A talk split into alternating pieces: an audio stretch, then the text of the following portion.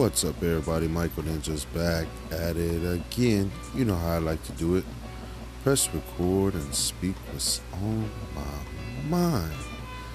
How y'all doing today, people? I hope you're blessed. I hope you're being a blessing to someone in need.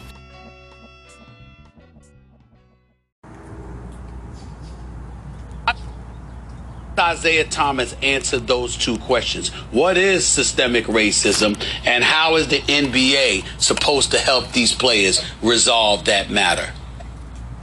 So, so thank you for asking that question, and bear with me a couple of minutes while I also give some history and some context to it. Because before 1492, okay.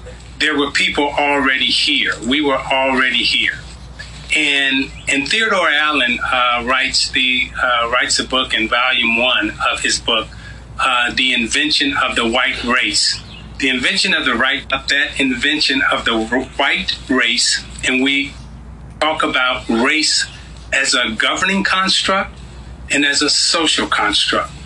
As a governing construct, the white race has been granted certain rights, privileges, and in this membership of what we call this Union of States, the United States of America.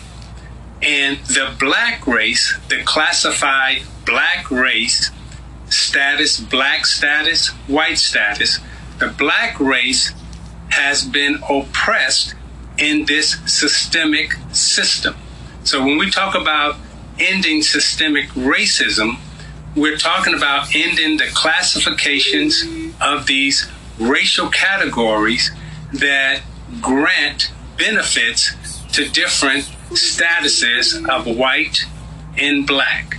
So we're we're talking about attacking the whole system, not just race and racism, because race and racism are two different conversations.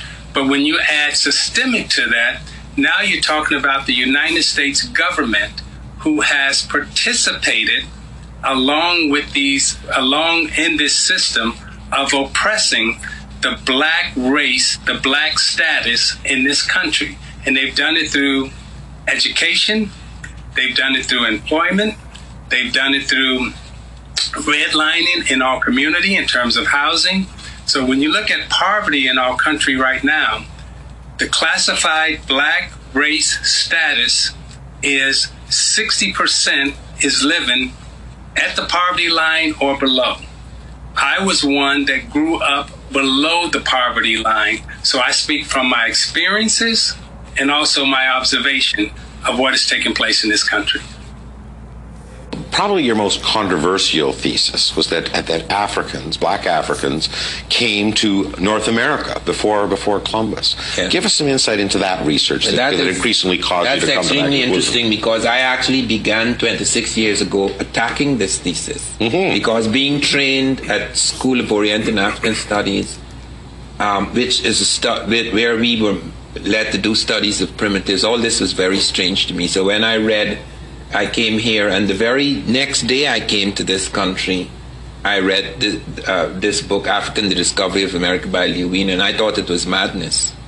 I was very impressed by the linguistics because I was both a linguist and anthropologist mm-hmm. at the time. I was very impressed by the ling. How could you have such coincidences?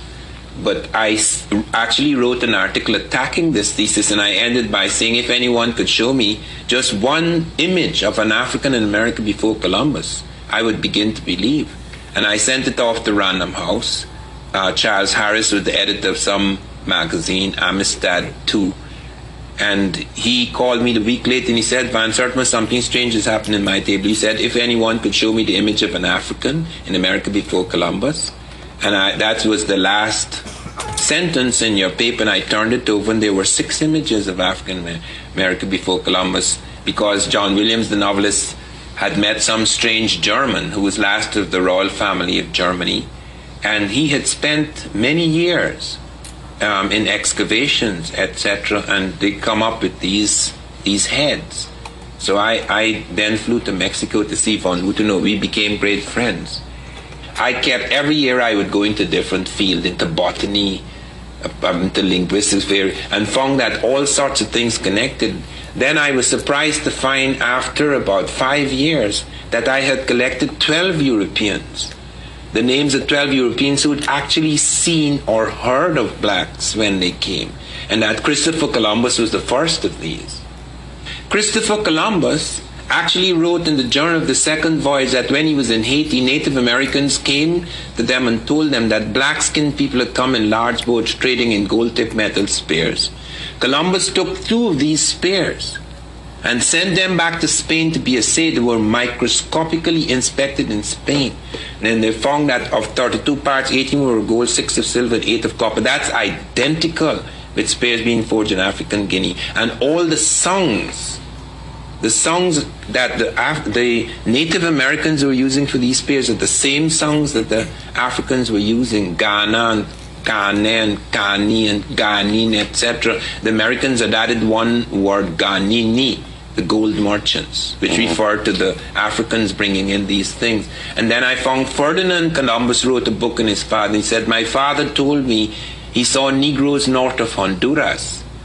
And then I found that Vasco Nunez de Balboa in September 2015, year 1513, coming down the slopes of Quarequa, which is in Darien, which we now call Panama, actually saw two tall black men among the Native Americans. The Spanish were startled.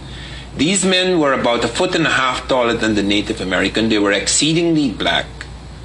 They had a different texture of hair, different features, and they asked the Native Americans where these black men come from, and they said, We don't know, but they're in a large settlement nearby, and we're waging war with them, and we've captured these two.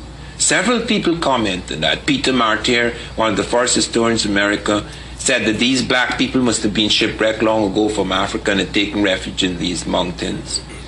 Now, it begs the obvious question is why do we know nothing of, of this? Why do we have to have this television interview to find these, these remarkable stories see, and facts? The problem is that if you have a certain frozen vision about the people and you find an odd bit of information here, you're not going to follow it up and find that there's a whole lots of odd bits of information because it's impossible to believe. It's like believing that um, other people, other human beings went to the moon before us. Okay, because so that if you heard about that, uh, you know, the whole thing becomes ridiculous. Mm-hmm. Can I just end with this one thing?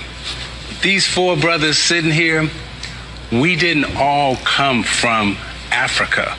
And there was a united, there was, there was a country before 1492 and our history goes way beyond 1492. So you can't start us at 1492. We were always here.